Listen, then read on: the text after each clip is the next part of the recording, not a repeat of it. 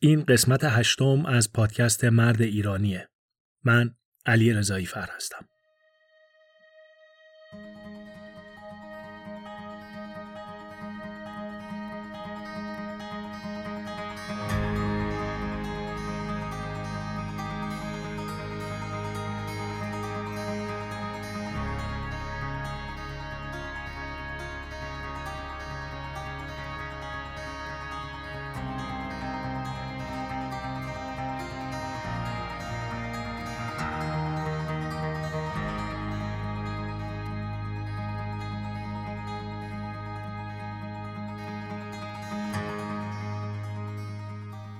حتما برای شما هم پیش اومده که در گفتگو با یک شخص و یا در یک گفتگوی جمعی احساس کنید که داره به عقایدتون بی احترامی میشه و یا مثلا از گفتن حرفی و یا بحث در مورد چیزی تفره رفتید چون فکر می‌کردید با عقاید طرف مقابلتون جور نیست.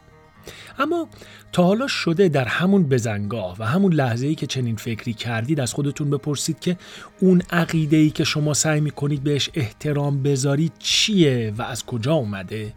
یا اینکه به چالش کشیدن عقاید دیگران آیا اصلا کار صحیحیه؟ و یا اصلا اگر کسی به عقاید شما احترام نذاشت چه برخوردی باید باهاش داشته باشید؟ در دو قسمت قبل به دو خطا یا سوگیری شناختی پرداختیم و یاد گرفتیم که چطور در گفتگوها بیشتر گوش بدیم و همچنین یاد گرفتیم که در گفتگوها چطور احساسات طرف مقابل و یا شرایطی رو که در اون درگیر شده بهش یادآوری بکنیم تا اینکه بهش ثابت بکنیم که حرفش رو شنیدیم. امروز اما قرار پیرامون این موضوع صحبت کنیم که آدما می‌تونن با هم دوست باشن. ولی نظرات یا عقاید متفاوت و یا حتی مخالف هم داشته باشن. و این قسمت هم خودش میشه مقدمه ای برای قسمت بعدی که قرار در اون بیشتر و بیشتر درباره عقاید صحبت کنیم. مطمئنم هستم یادتون هست در قسمت دوم و سوم پادکست وقتی در مورد برابری جنسیتی و مقوله غیرت حرف می زدم گفتم اصل اساسی و جهان شمول در روابط انسانی اینه که همه انسانها دارای کرامت و شرافت انسانی هستن و حق انتخاب دارن. در گفتگوها معمولا پیش میاد که دو نفر یا چند نفر با هم در مورد موضوع مشخصی اختلاف نظر داشته باشند. چرایی این اختلاف و اینکه آیا امکان حل کردن اون اختلاف از طریق گفتگو وجود داره یا نه یه مقوله شخصیه و خب نمیشه بدون آگاهی لازم به اون پرداخت. اما چیزی که من امروز با شما در موردش صحبت می‌کنم اینه که انسان و عقایدش چجوری بگم دو موجود کاملا مجزا هستن. یعنی اینکه میشه به عقاید یک انسان بی احترامی کرد. در حالی که اون انسان رو کاملا محترم دونست. برای فهم این موضوع باید اول عقیده رو تعریف کنیم و بعد احترام رو هم بشناسیم. اما قبل از اون از شما می‌خوام که به این سوال من پاسخ بدید. در گفتگو با دیگران آیا به عقاید اونا احترام می‌ذارید؟ یا از دیگران انتظار دارید به عقاید شما احترام بذارن؟ اگه پاسخ شما مثبت بوده باید بگم که بسیاری از آدما مثل شما فکر می‌کنن. اگر هم پاسخ دادید که بله به شرطی که اون عقاید درست باشه بازم همینطور. بسیاری آدما مثل شما فکر می‌کنن. ولی من امروز اینجا قراره با دلیل و مدرک به شما ثابت کنم که همه اونا و شما سخت در اشتباه هستید. البته با کمال احترام به شخص شما و همه اون آدمای دیگه.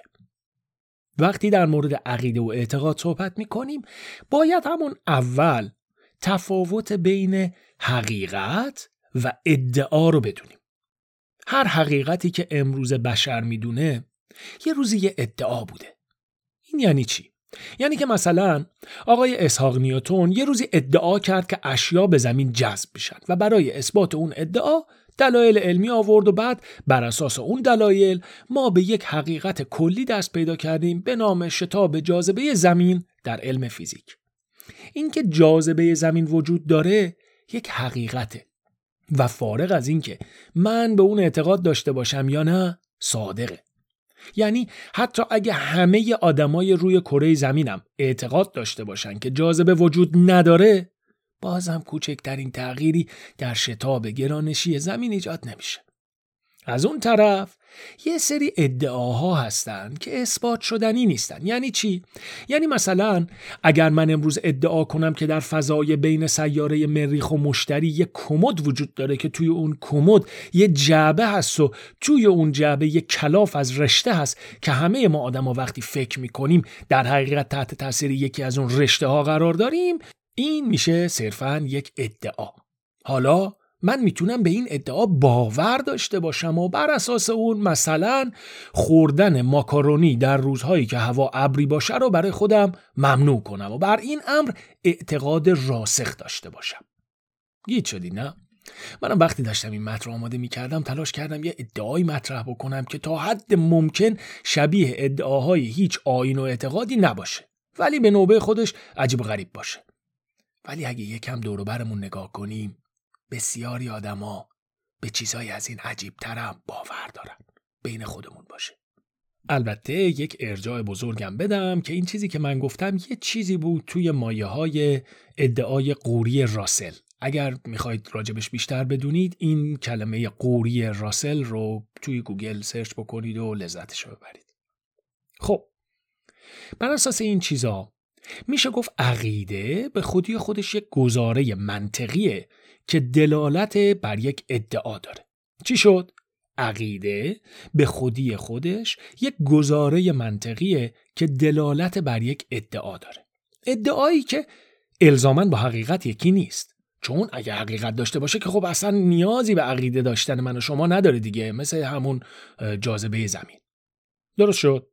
حالا این وسط بحث بین مطلق گرایی و نسبی گرایی مطرح میشه. بعضی از مفاهیم به طور کلی و از دیدگاه مطلق درست هستن. مثلا ظلم بده.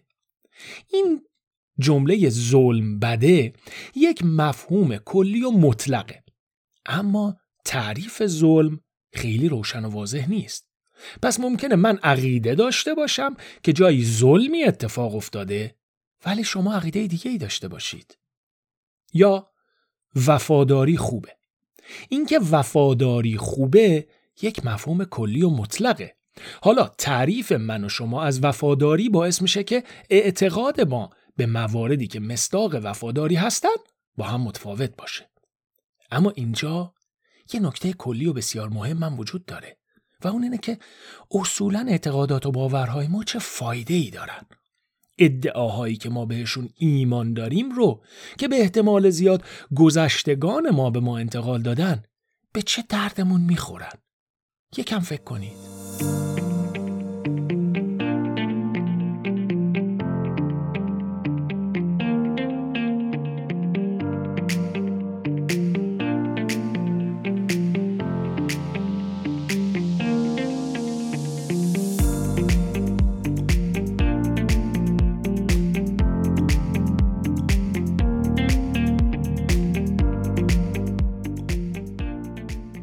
برای اینکه درک کنیم اعتقادات ما به چه دردمون می‌خورن باید تعریف هدف و وسیله رو بدونیم.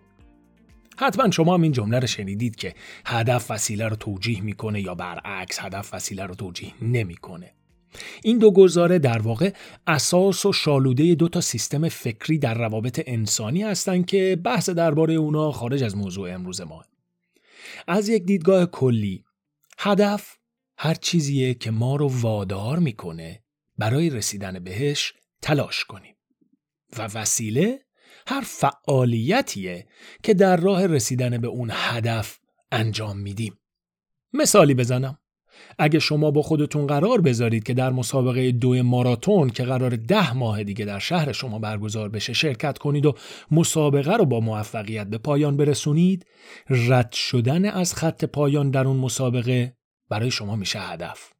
حالا شما از الان تا ده ماه آینده اگر رژیم غذایی مناسب و اصولی بگیرید ورزش منظم داشته باشید از سیگار و مشروب و سایر چیزهایی که به بدنتون لطمه وارد می‌کنه دوری کنید و هر کار دیگه ای در این رابطه همه اینا میشن وسیله هایی برای رسیدن به هدف شما. حالا اگه شما برای رسیدن به هدفتون از داروهای نیروزای غیر مجازم استفاده کنید بازم از وسیله‌ای برای رسیدن به هدفتون استفاده کردید. درست یا غلطش به خود شما و قوانینی که مسابقه در چارچوب اونا تبیین شده بستگی داره. حالا برگردیم به بحث باورها و اعتقادات. فرض کنیم شما گیاهخوار هستید و اعتقاد دارید خوردن گوشت و فراورده های گوشتی نادرسته و رژیم غذایی روزانه خودتون گوشت توش وجود نداره و تنها به خوراکی هایی دارای منشأ مستقیم گیاهی بسنده می کنید. در این شرایط هدف شما چیه؟ آیا گیاهخوار بودن هدف شماست؟ یا اینکه گیاهخوار بودن وسیله برای هدف دیگه ای مثل سلامتی احترام به حیوانات بهبود اکوسیستم. کدومش؟ بیایم فرض رو بر این بذاریم که خب شما گیاهخوار هستید چون باور دارید تغذیه سالم شامل گوشت و فراورده های گوشتی نمیشه یعنی شما برای رسیدن به هدف سلامتی بیشتر از رژیم غذایی گیاهخواری به عنوان وسیله استفاده می‌کنید پس گیاهخواری هدف شما نیست بلکه وسیله برای رسیدن به هدف شما که سلامتی بیشتره که خودش وسیله برای هدفی والاتر یعنی طول عمر بیشتر. حالا پرسش اصلی اینه که شما این باور رو از کجا کسب کردید؟ مطمئنا اعتقاد شما به گیاهخواری یا اکتسابیه و یا انتقالی. اکتسابی یعنی اینکه شما خودتون رفتید و تحقیقاتی انجام دادید و به این نتیجه رسیدید که خوردن گوشت برای سلامتی مضره انتقالی از اون طرف یعنی شما این اعتقاد رو به واسطه شخص دیگه انتخاب کردید. مثلا پدر و مادر شما یا پارتنر شما گیاهخوار بودن و شما به واسطه اونا گیاهخوار شدید. خب؟ حالا که با مثال ساده ای مثل طرز انتخاب رژیم غذایی شروع کردیم می‌تونیم به اعتقادات از یک دید کلی تر نگاه کنیم. به طور کلی اعتقادات ما آدما در هر موردی هدف نیستند بلکه وسیله‌ای برای رسیدن به هدفی مشخص هستند. به این مثالا توجه کنید. حسین سوسیالیسته. اون اعتقاد داره که تنها شیوه درست حکومت حکومت توده های مردم بر خودشونه. منصور کاتولیکه. اون اعتقاد داره که عیسی مسیح به خاطر گناهان ما انسانها بالای صلیب رفت و به واسطه اون همه گناهان پیروانش بخشوده میشه. سارا به کارما اعتقاد داره. یعنی هر کار خوب یا بدی بکنی دیر یا زود نتیجه خوب یا بدش رو می‌بینی. در همه این مثال ها اعتقاد اون شخص به خودی خودش هیچ وجود مشخصی نداره و تنها از طریق هدفی که قرار شخص یا جامعه رو بهش برسونه معنی پیدا می‌کنه. یعنی در مثال اول حسین معتقد از طریق حکومت سوسیالیستی میشه به زندگی اجتماعی متعال رسید. حالا تعریف زندگی متعال چیه؟ باید از حسین پرسید. در مثال دوم منصور معتقده که با ایمان به عیسی مسیح و اینکه اون واسطه بین مردم و خدا شده میشه به هدف عالی که سعادت اخروی هست رسید. حالا تعریف اون سعادت اخروی چیه؟ باید از منصور پرسید. و در مثال سوم اعتقاد سارا به مفهومی به نام کارما به خودی خودش معنایی نداره و تنها از طریق هدفی که مفهوم عدالت رو تداعی می‌کنه معنا پیدا می‌کنه حالا اینکه چه ایراداتی به این مفهوم وارده رو باید از سارا پرسید. وقتی ما بتونیم به اعتقادات خودمون و دیگران از دیدگاه همون چیزی که هستن یعنی وسیله یا وسیله هایی برای هدف یا اهدافی مشخص نگاه کنیم مطمئنا دیگه نیازی به احترام گذاشتن به اونا نمی‌بینیم.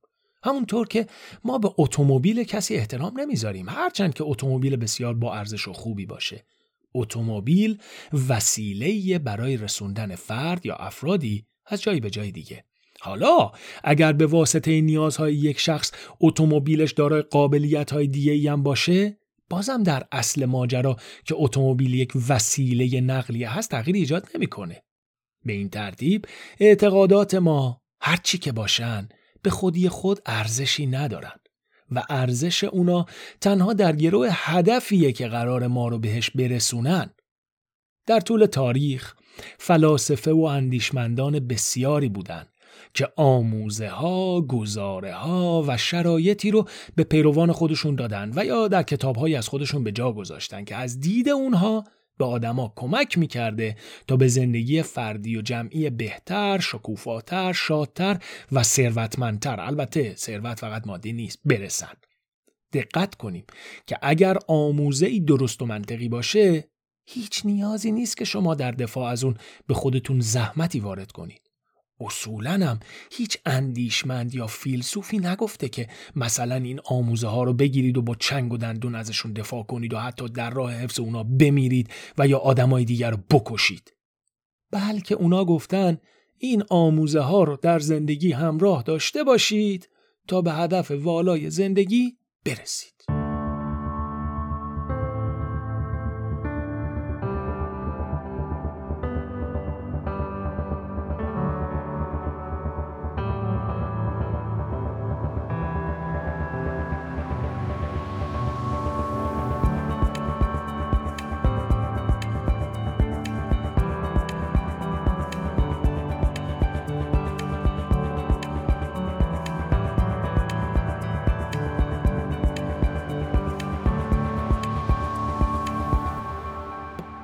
برگردیم به اون جمله‌ای که در ابتدای این قسمت گفتم.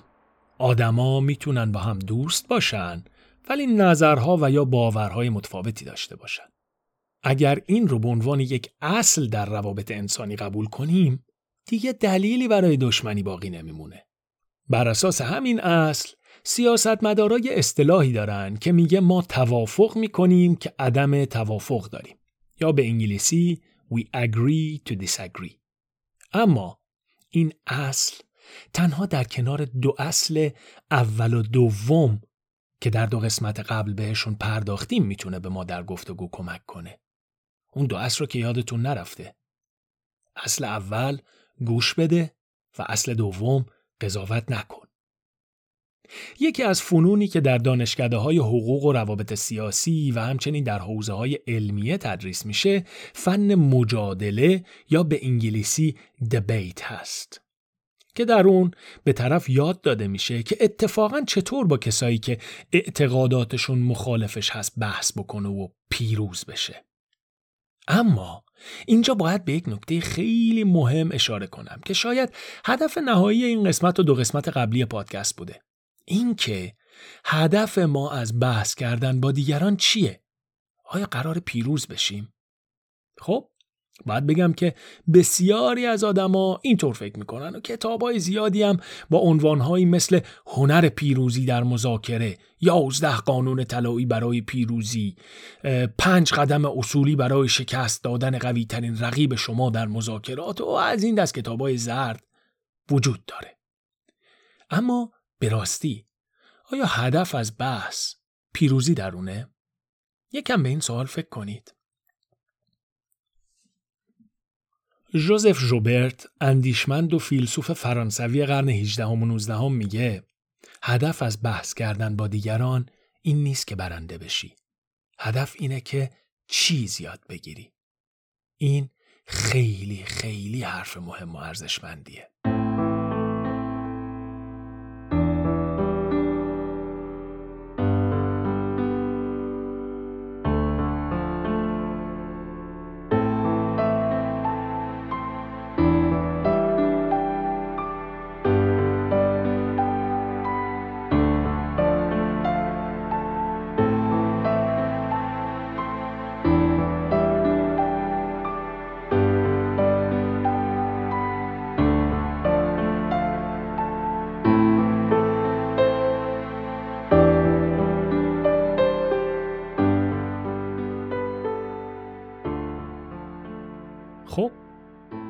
از اینکه تا اینجا این قسمت با من موندید ممنونم. تا اینجا در مورد اعتقاد و باور حرف زدیم و اینکه اینا تنها وسیله هایی برای رسیدن به هدف ما در زندگی هستن و خب البته که وسیله قابل احترام نیست. همچنین گفتیم که در بحث و گفتگو الزاما هدف ما می‌تونه به جای برنده شدن چیز یاد گرفتن باشه. اما احترام پس چی میشه؟ الان که حدود 20 دقیقه به حرفای من گوش دادید هنوزم فکر می‌کنید که باید به آدما و اعتقاداتشون احترام بذاریم؟ خب برای پاسخ دادن به این سوال اول باید ببینیم احترام یعنی چی؟ واژه احترام در فرهنگ معین به معنای حرمت گذاشتن و بزرگ داشتن اومده و با حرمت و حریم همریش است. این یعنی اینکه برای اینکه احترام معنا داشته باشه اول باید حریم و حد و مرز تعریف بشه و از طریق رعایت حد و مرز دیگران به اونا احترام بذاریم. به زبون ساده تر یعنی برای دیگران حقوقی قائل باشیم. بسیاری از حقوق آدما رو قوانین جامعه‌ای که در اون زندگی می‌کنیم تعریف و تبیین می‌کنن و اگه به اونا تعرضی انجام بشه فرد تعرض کننده در برابر قانون پاسخگو میشه مثل حقوق شهروندی، قوانین راهنمایی رانندگی و امثال اینها. اما جدای از حقوقی که در جامعه برای آدما تعریف شده و کم و بیش از اونا مطلعیم یه سری حقوق هم وجود دارند که در محدوده اخلاق فردی و اجتماعی تعریف شدن و در جوامع مختلف متفاوتن. به عنوان مثال اگه شما در اتوبوس نشستید و یک فرد سالمند وارد میشه اگه شما جای نشستنتون رو بهش ندید مرتکب جرمی نشدید. اما اگر این کار رو بکنید به اون فرد احترام گذاشتید. یعنی برای اون فرد سالمند حقی قائل شدید و برای رعایت اون حق از حق نشستن بر روی صندلی خودتون گذشتید. اما در فرهنگ ما مثل بسیاری فرهنگای دیگه یه نقطه کور و یا چجوری بگم یه حفره وجود داره. که معنی احترام گذاشتن به هم رو خیلی دچار مشکل کرده. یکم با دقت بیشتری لطفا گوش بدید. بسیاری اوقات ماها احترام گذاشتن به همدیگر رو با یه سری رفتارها و یا ادای کلمات یا الفاظ خاصی اشتباه می‌گیریم. مثلا این که من جلوی شما خم و راست بشم و در سلام علیک با شما به طور مداوم از الفاظی مثل چاکرم و مخلصم و اینا استفاده کنم و مثلا جلوی شما پامم دراز نکنم و یا در مقابل شما دست به سینه بیستم یا اصلا چه می‌دونم پشتم رو به شما راه نکنم اینا به خودی خود برای شما حق ایجاد نمی‌کنه. و بعضا ممکنه به واسطه این کارا شما را از محدوده راحتیتون هم خارج کنه و بدتر موجبات ناراحتی شما رو فراهم کنه. قسمت چهارم پادکست رو که یادتون هست اونجایی که در مورد جنتلمن بودن حرف زدیم. یه مثال بزنم که یکم قضیه رو بهتر جا بندازیم. مثلا حالتی رو تصور بکنید که یک شخصی ماشینش رو جلوی در ورودی منزل همسایه سالمندش پارک کرده. وقتی می‌خواد سوار ماشینش بشه و بره اون همسایه رو می‌بینه و باهاش سلام علیک می‌کنه و توی سلام علیکش هم خیلی خیلی احوال پرسی عمیقی می‌کنه و دست به سینه وای میسه و چاکرم و مخلصم و قربون شما برم و هر ساعتی از شبانه روز امری یا فرمایشی داشتید بنده در بس در خدمتگذاری به شما حاضرم و قربان و چاکریم و به همسایگی با جنابالی افتخار می‌کنیم و از این حرفا. حالا در این مثال فکر می‌کنید که توی ذهن اون همسایه سالمند که به حقوقش از طریق بند آوردن ورودی منزلش توسط ماشین همسایه تجاوز شده ولی در عین حال اینطور مورد تعارف قرار می‌گیره چی میگذره؟ یکم فکر کنیم. از این دست مثال ها فراوون میشه پیدا کرد. شمایی که الان دارید به صدای من گوش می‌دید بله همین خود شما. مطمئنم بارها و بارها یا به حقوقتون اینجوری تجاوز شده و یا به حقوق فرد دیگه ای تجاوز کردید. در این اینکه کوچکترین بی احترامی ظاهری هم بهتون نشده یا انجام ندادید.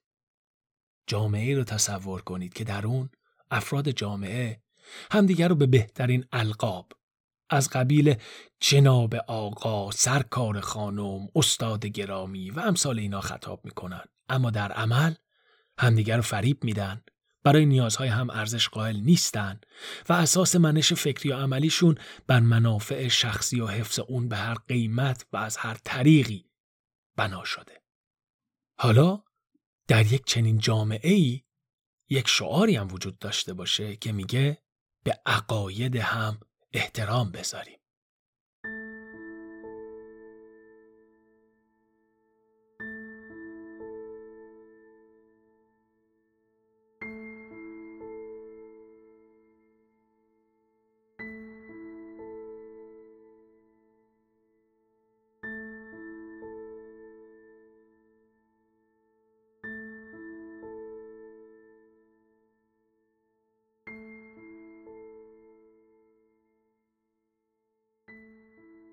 از طرف دیگه جامعه ای رو تصور کنید که در اون افراد جدای از اینکه باور و اعتقادشون چیه در کنار هم در صلح و آرامش زندگی می‌کنن.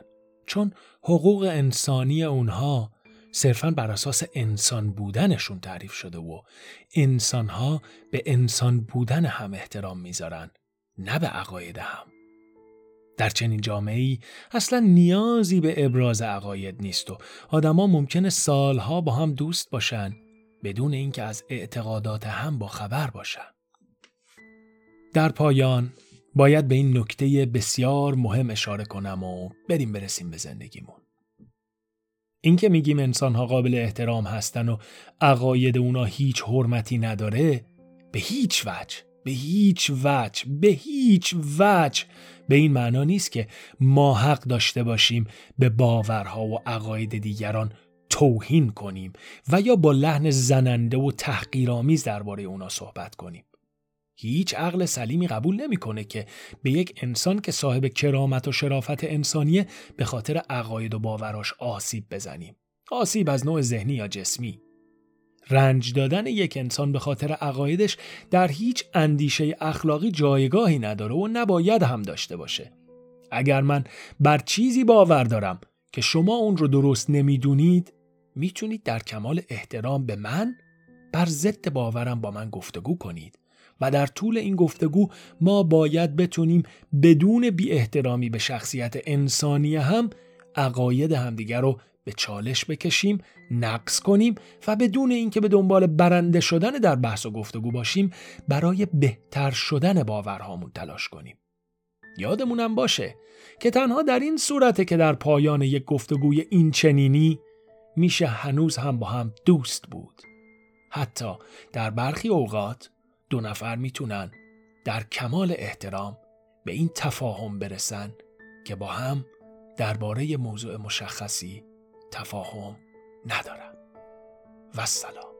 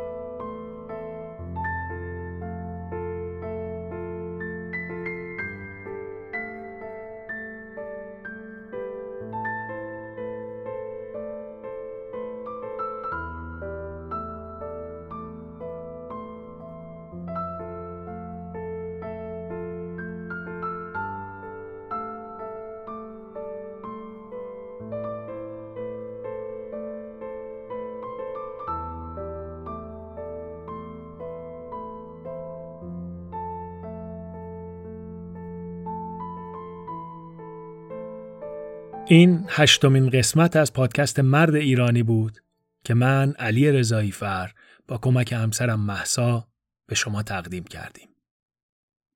تا قسمت بعدی مواظب خودتون باشید.